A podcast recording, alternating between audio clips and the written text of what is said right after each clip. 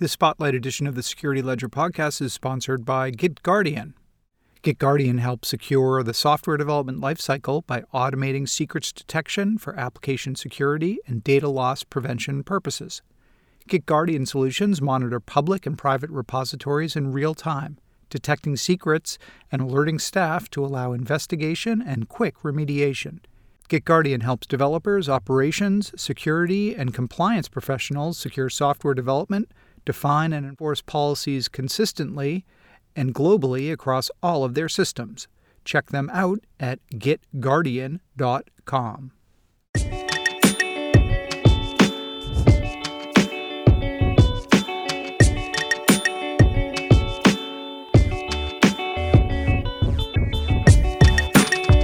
Hello, and welcome to a spotlight edition of the Security Ledger podcast, sponsored by GitGuardian.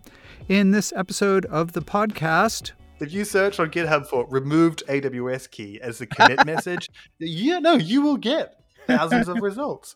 Um, people, people will do that. Given enough eyeballs, all bugs are shallow. That is Linus's law, formulated by Eric Raymond in his 1999 essay, The Cathedral and the Bazaar and named after Linus Torvalds, the creator of the Linux kernel. It speaks to a hidden value of open source code. With enough people looking at it, security and quality issues will quickly bubble up to the top, improving security, not undermining it. But with open source culture now firmly entrenched, open source code part and parcel of nearly every software development project, and with massive online repositories of source code at the fingertips of a population of billions of internet users, a corollary to Linus's law has emerged. Given enough eyeballs, all secrets are shallow too. In other words, Having thousands of open source developers crawling over your source code may expose hidden flaws, but it may also reveal secrets you weren't aware were buried in your code or hope that nobody would notice. In fact, secret sprawl, as it's come to be known, is a growing security risk for organizations of all types. Malicious actors are known to be on the hunt for API keys, SSH credentials, and other sensitive information buried in source code repositories. Experiments by researchers using honeypot credentials suggest that the window between a secret being published to a public source code repository like GitHub and those same credentials falling into the hands of malicious actors may be measured in minutes rather than hours, days, or weeks. The likelihood of that happening is also growing as developers use platforms like GitHub to manage both personal and professional development work increasing the likelihood of cross contamination and security lapses. To talk about the phenomena of secrets sprawl, we invited Mackenzie Jackson into the studio. He's a developer advocate at the firm GitGuardian which makes technology to help detect and block secret sprawl via platforms like GitHub. In this conversation, Mackenzie and I talk about the problem of secrets sprawl within development organizations and the types of sensitive information that companies are inadvertently leaking via their published source code. We also talk about ways that companies can get their arms around the problem of secret sprawl. To start off, I asked Mackenzie to tell us a little bit about And the work that they do. I'm Mackenzie Jackson. I'm the developer advocate uh, or evangelist at GitGuardian. Developer evangelist, that's a great title, actually. Um, tell us a little bit about the work you do, and also for our listeners who might not be familiar with GitGuardian, uh, what GitGuardian does. Yeah, for sure. So yeah, de- developer evangelist uh, or developer advocate. Sometimes I, uh, when I use the evangelist title, uh, I get interesting uh, messages on LinkedIn. Um, Tell me about your deity. exactly. Yeah. It's code security. I'm, I'm, interested in switching. Uh, but yeah, so uh, as a as a developer evangelist or advocate, it's essentially my job to teach and educate uh, developers about code security. So the, the great thing is I, I get to I do that fairly uh, independently from GitGuardian.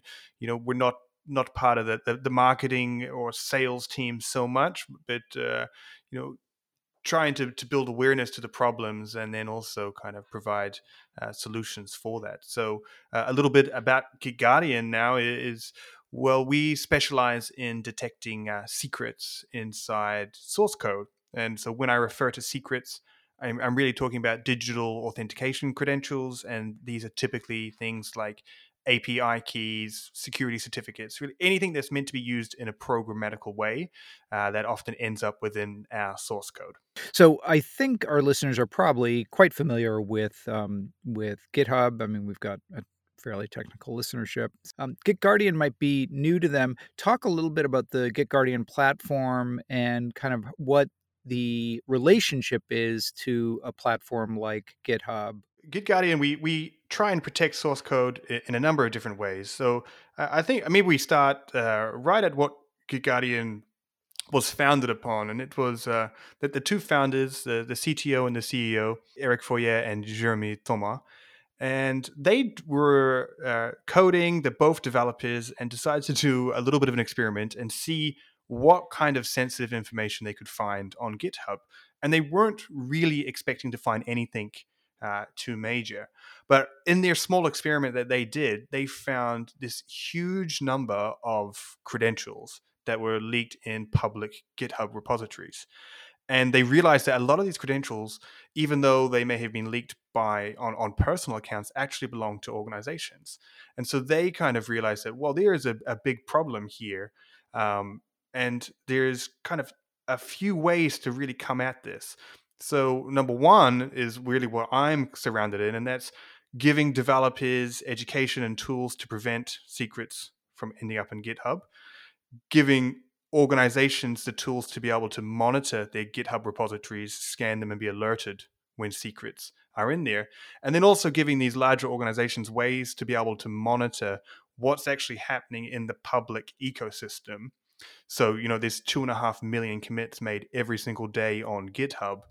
Obviously, a tiny percentage, but still a huge number. Um, you know, nearly 5,000 commits a day contain secrets. So, giving organizations the ability to be able to monitor what's happening with their secrets out in the public ecosystem. No, I mean I know you know GitHub's one platform. There's also like GitLab. I mean, you know, SourceForge. Is it or is is GitGuardian specific to one eh, to to GitHub in particular? No, so we we cover integrations into all of the major uh, VCS platforms.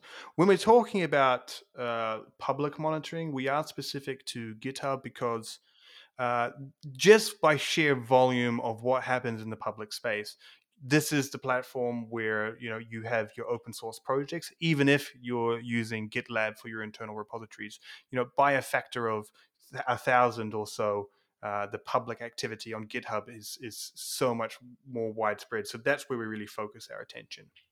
Fish where the fish are as they say. Exactly. Um you called secrets sprawl is sort of the term you use to describe this phenomena. Could you just describe what secret sprawl is and and kind of what types of data or credentials are, are part of this phenomena? Yeah, I, love the word secret sprawl so much because it kind of it creates this image of kind of an alien almost sprawling through the. But yeah. so when we when we talking about secret sprawl, you know, ultimately we're talking about the unwanted distribution of secrets. So when we take your your API keys, your uh, your security certificates, your database pairs, credential pairs, you know, these are highly, highly sensitive things, but they're also widely distributed amongst your team members. There and they're very easy to lose track of. So you are, you can imagine if a secret ends up inside a Git repository, even if it's private, it's going to be cloned onto multiple different machines. It's going to be backed up into uh, different areas, into different locations. Uh, it's going to end up on your internal wikis. Maybe it will be shared uh, with between developers and internal messaging systems. And, and ultimately, what you have is you have this secret that has been cloned into multiple different places, and you have no visibility ultimately over where this ended up.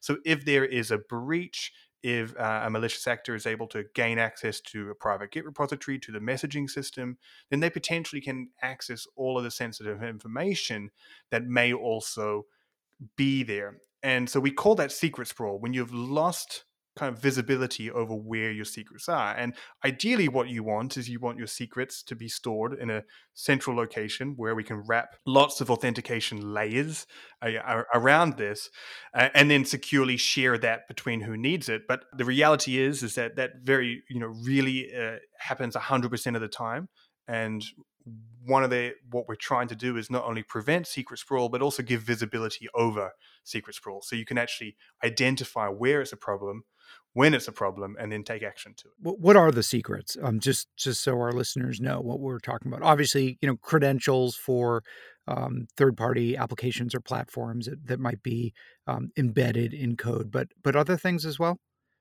Yeah so i mean if we take the you know the, the main ones you have you, you have the third party applications then you have you know credentials for your infrastructure you have your encryption keys for storing uh, for storing data access to to your databases uh, all of these different things and they can be kind of what we might call named services so stripe aws uh, you know these are th- these third party tools but they can be secrets or access keys that you create for your internal uh, communications and your internal modules or components that you make up.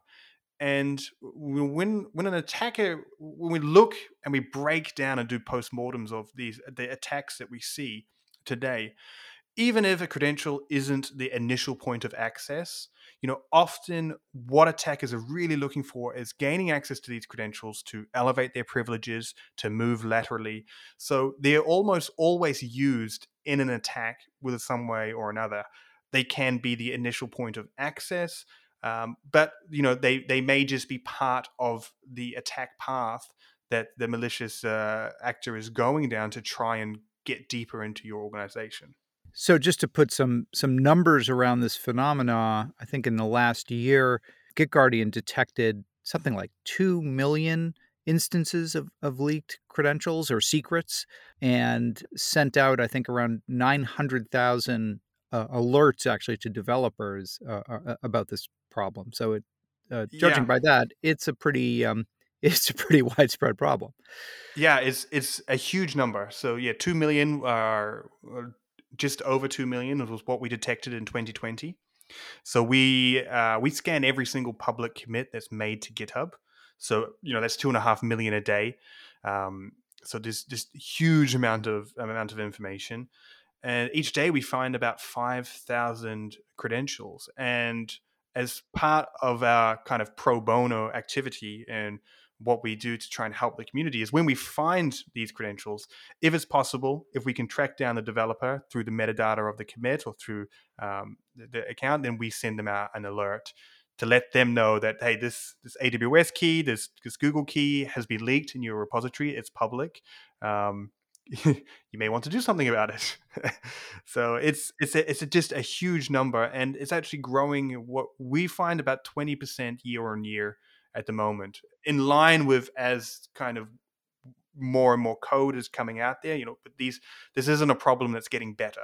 And you know, just to kind of connect the dots to things that folks might have read about in the headlines, um, you know, uh, this type of secret leak was is is behind a bunch of um, you know security incidents breaches that you may have heard of equifax um, there was a, a, un data breach in january this is under the covers or under the hood of a lot of incidents that that may be turning up in the in the headlines. Is it, is, is that uh, your understanding?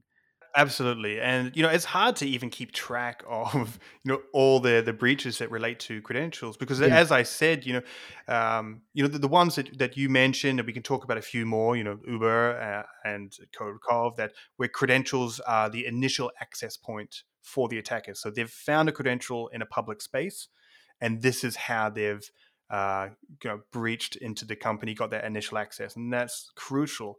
But when we go uh, deeper, then there's a whole bunch of attacks that have been assisted with credentials even after they've made their initial access. So in the in the case of Uber, which has had you know multiple breaches, but one one such case where attackers were able to gain access to a private Git repository belonging to Uber because of uh, poor password hygiene of one of their employees. So their password was exposed. The attacker was able to gain access to a private Git repository. And then in that Git repository, they found more secrets which enabled them to move laterally and gain access to sensitive information. So I, the, the the scale of you know secrets being used is is just absolutely huge, and it's really what attackers are after because you know there's certain alarm bells that go off when you when you're trying to break into a company um, there's certain patterns that may come up that let the defense team know that there's something not right but when you're correctly authenticated yourself in these systems. You have the correct authentication, and you're really not going outside the scope of what your security team is expecting. It's really difficult to even know that you have been breached, and it gives attackers opportunity to squat, uh, remain undetected for long periods of time. Gain that information, gain that trust, and then launch an attack from there uh, that is far more widespread than what it could have been. Right. You're listening to a spotlight edition of the Security Ledger podcast, sponsored by GitGuardian. And you you point out as well that that there are that there are links between this problem and even more endemic problems like password reuse and and and weak you know passwords, just poor password hygiene, right? Insofar as developers who might have sloppy password habits may reuse a password between GitHub and some other service, right? And and that may lay open their developer account to a malicious actor who gets a hold of those credentials. Yeah, I mean exactly right, and and uh, this is kind of the greater problem of the secret sprawl is that uh, once you lose track of where your secrets are, once once they're sprawled into many locations, then uh, an attacker only needs to gain access into to, to those locations uh, to be able to to be able to launch that attack. So uh, if you have secrets lying around on machines and and an employee uh, leaves his machine open and goes to the to the bathroom in a cafe, which a lot of people are working remote now, then you know we we there, there may be there may be uh, make your calls. yeah, yeah. So there's lots of different ways that attackers can gain access to these yeah. to these secrets. Yeah. You know, one of the one of the ways that we focus on and we talk about a lot is, of course, uh, them being leaked into public spaces, but there's a bigger problem here that we need to solve, which is which is kind of making sure that these secrets aren't sprawled, are centrally located, mm-hmm. and you know are, are protected. So you point out that one of the one of the issues here is that you know kind of in the very nature of the GitHub platform that developers might manage both um, you know proprietary or commercial uh, repositories and personal projects via, of course, one one UI, one instance of GitHub, and that there's this um, proximity of their personal uh, projects and their professional projects, and that that creates the opportunity for mistakes, uh, either proprietary code being entered into their personal repositories or or I guess vice versa. But um, talk just a little bit about that and what, if anything, is to be done about that. Yeah, it's it's really interesting because when we enter into this topic, uh, we're talking also about this kind of blurred line between professional and personal that we're has really been accelerated. So, I mean, we, we talked a little bit before about you know remote work due to the pandemic just being accelerated. So we're using you know the same computers, we're using the same Git accounts uh, for everything that we're doing. This, this delineation isn't gone, isn't there. So, I mean, one thing obviously it makes it extremely easy if we're using the same authentication to be able to accidentally push code that's meant for your professional private repository into uh, a personal public repository, for example. Um, it makes it you know very easy, but it also means that there is this blurred line where organizations don't have control uh, and they can't enforce security over what you do personally. I mean, they don't really have the authority to kind of control what you're putting out there in the public uh, space and your personal projects. So, whilst we can implement policies for organizational related uh, you know repositories or activities, and we can in, enforce these to some degree. We're really blind when it comes to what our employees are doing uh, personally, and with this blurred link between professional and, personal life, it's very easy for these professional keys to end up on personal repositories. And in fact, uh, what we found is that of the keys that we detected, which we know belong to organizations, so corporate API keys, corporate credentials, 85% of them were leaked on employees' personal public repositories. So the most amount of leaks that you face as an organization are going to come from your employees accidentally uh, pushing them to to public spaces. Mm. And how does that happen practically? Just so if our listeners aren't familiar with like how a platform like GitHub works, like how do you how do you fat finger it as a developer on GitHub and end up pushing those credentials out to an insecure, you know, personal uh, project that you might also be hosting? Yeah, so I mean, look, there's a number of ways that it can happen. You may be working on a, a personal project, and you you may uh, we can see sometimes that projects are forked from uh, company repositories. Um, you know, starting starting again to get some kind of base deep in the Git history. Uh, so when you clone that project, you're cloning the history of it too, and uh, there may be keys leaked out there in the history. You may push that publicly, thinking that that's all kind of your own work, and you just use that as a guide, but in that history, you may expose company information.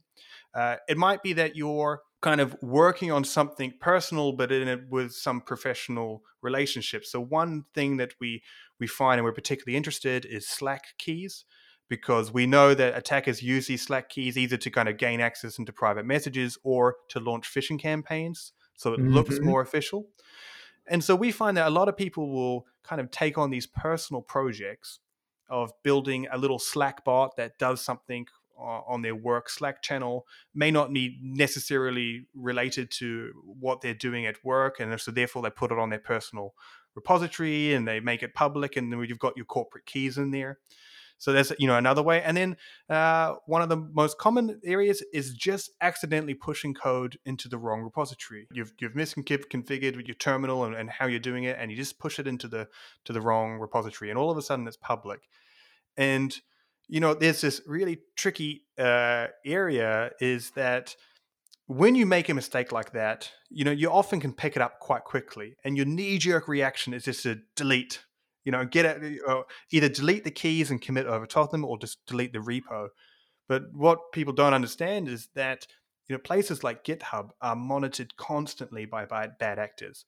Um, you know, we monitor it. We we we can leak a kind of a honeypot uh, token, and it can be exploited within a few minutes from an attacker.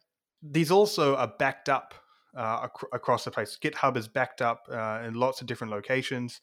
So, you know, even if you delete it, if you commit over it, it's still going to be there in the history. If you delete the entire repository, the chances are someone's already found it. Mm.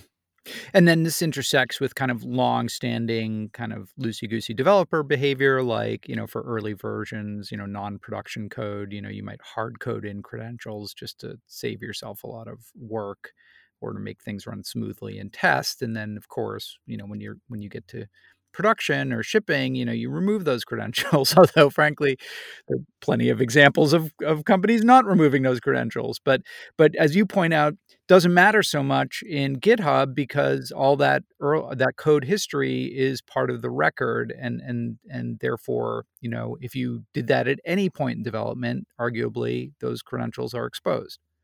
That's ex- exactly right, and uh, you know, and things and people kind of rely on a lot of things like code reviews. But you know, when you when you're talking about a code review, you know, if I'm quickly trying to get something to work, I'm working on my own independent branch. So I hard code some credentials, I get it all running, and then later on, before I merge that into my master branch, you know, I clean it up because I know people are going to look at it. I delete the hard coded credentials, and then when the reviewer comes to see it, they're looking at the latest version, they're comparing it to the master branch, and they, you know, and it all looks great to them. They pull that in unbeknownst to them, there are credentials in that history. Now, it's very hard for you to be able to find them as the reviewer or, you know, even as the organization. But an attacker that's specifically looking for those is going to be able to find them in a few seconds. So, and and you know, we've talked a lot about public repositories, but you know, it's just as important to keep private repositories free from these credentials because as we've you know we've talked about attackers can gain access to these and in a lot of cases they're really targeting these so eh, you know, and they're just a known treasure chest of information, sensitive data, because their histories are just so rich. And it's, you know, it's very hard to, without automated tools, to be able to get visibility into your history. You know that sometimes developers make the job super easy by putting comments with a commit like removed secrets from repo. yeah, exactly. If you search on GitHub for removed AWS key as the commit message, yeah, no, you will get if you search on GitHub for removed AWS key as the commit message, yeah, no, you will get thousands of results. Mm. Um, people people will do that, and yeah. um, if it gets deleted or if it's no longer valid, so we'll do a validity check. So, for instance, we'll we'll check that this AWS key not only looks like an AWS key, but is actually gives me gives me access to a system. You know, mm. and so we'll check uh, periodically over time. Is that secret still there? Has it been mm-hmm. removed? Is it still valid? So mm-hmm. we can see that a lot of these secrets, uh, you know, maybe they're committed over, uh, maybe they're removed completely, but they remain valid uh, for a, mm-hmm. a, long mm-hmm. period of time. So mm-hmm. it, it's a yeah huge uh, a huge problem, and a little bit of a misunderstanding about like what we're facing with technology like Git. Right, right, and and um, so I guess one question would be um, what can organizations do? Let's say, you know, an organ development organization of any size uh, almost certainly has a problem uh, around secret sprawl. Um, what can they do? I, I don't get the sense that it's sort of the die is cast, and once the secrets are out there, then then um, then you're you're just screwed. Um, what can organizations do to clean up this mess? Uh, first of all, figure out what the what the dimensions of it are within their organization, and and then take steps to really clean it up and uh, remove the exposure, the risk. Yeah, yeah, that's a that's a great question. So, I mean, I, I think there's kind of there's really four areas that, that you can do. I, I think the number one, the most important area is to uh, you know implement secret detection on your systems to make sure that your repositories are clean, including their history, um, and that you're running from a clean basis. So that's definitely kind of the first point uh, to make sure that yeah there's there's nothing lying around and that you have a way to actually handle and store these secrets securely. The the second area can come on the really the developers side. So you know uh, it's not enough to really tell people okay adding secrets into source code is bad, don't do it. Uh, it's almost never malicious that these happen. We're humans. We we handle sensitive information, and we're going to make mistakes. So we have a, a, tool called GG Shield. It's an open source project, and it allows you know it's specifically designed for developers, and it allows them to be able to install, say, a pre-commit check, a pre-commit hook, or a you know, post post commit hook where if they commit uh, in their code something with sensitive information, it's going to be picked up before it gets into the Git repository. And that is really important because once it enters your Git repository, even if it's private, that key needs to be rotated. It, it needs to be considered that it's been compromised. So you there may be implications with that. There may be active systems that are tied to that that you know it's it's not just a simple matter of deleting it issuing a new one but if we can pick them up before that point with a pre-commit hook well then you know you know you're not red faced going to the team to let them know you did a mistake and you, we can remediate that and we don't have any long lasting impacts from it and then we can also move on to other areas like making sure that our wider perimeter so making sure if employees leak keys on their personal uh, repositories. We may not be able to enforce security policies, but we can still monitor uh, their activity, uh, implementing them, and then also implementing checks on um, you know our finished applications. We, we find a lot of secrets in areas like Docker images, so running running automated scans on your Docker images once they've been built. Um, so all, all these impl- implementations. But I think you know number one, clean up your house first. Make sure you haven't got any you know dirty laundry lying around in your repositories and then give the give your employees the tools that they need to be able to uh, take action themselves and you know and and take some ownership over the security problem so your data and your data that you've got some really interesting information or insights into you know where this is particularly a problem kind of what uh, countries for example Are, are, there any real clear patterns as to whether this is a problem that is concentrated in certain types of organizations or even certain populations of developers? Or is it really kind of an endemic problem that's just everywhere and maybe it varies based just on how much software development is going on in that, that particular place? Yeah, I mean, we've tried to find patterns in um, in kind of areas, and we can find some. You know, like India's the number one country for, yeah. for for leaked credentials, but they also have a huge uh, engineer population. Indeed. Uh, and we've also tried to find patterns around the type of developers that leak credentials, and of course, uh, you know, your junior developers are going to leak a little bit more. But we also find that when we're talking about the serious incidents, well, it's actually really kind of across the board. What we're talking about is a mistake, you know, human error that can happen in a number of different ways, and we can't find any clear data that really shows this is the profile that is most at risk. It's actually just a problem that can affect uh, everyone. And you know, we see this with senior engineers as much as as junior when we're talking about the the kind of the real corporate keys that are being leaked. It's just a very widespread problem, and it doesn't seem to be any really clear patterns over who the persona is that is kind of most mm-hmm. at risk for a company. Mm-hmm. Interesting stuff. Mackenzie, is there anything that I didn't ask you that I should have? Yeah, no, I think you know, I think we covered we covered uh, just about everything in, in, here. I think yeah. we've got a, a, good range, and I uh, don't want to overwhelm uh, everyone too much with uh, information and doom and gloom.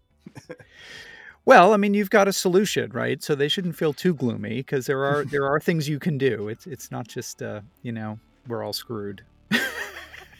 Yeah, absolutely. You know, right. and there, there there definitely are things that that can be done, and and you know this this goes together with a holistic approach to security, and you know, and what I really love about the solution is that you know we're not just monitoring uh, these, these security events and kind of letting it go to the security team. The developers are an active part of the conversation, and you know they can take ownership of themselves of themselves with with the solution too.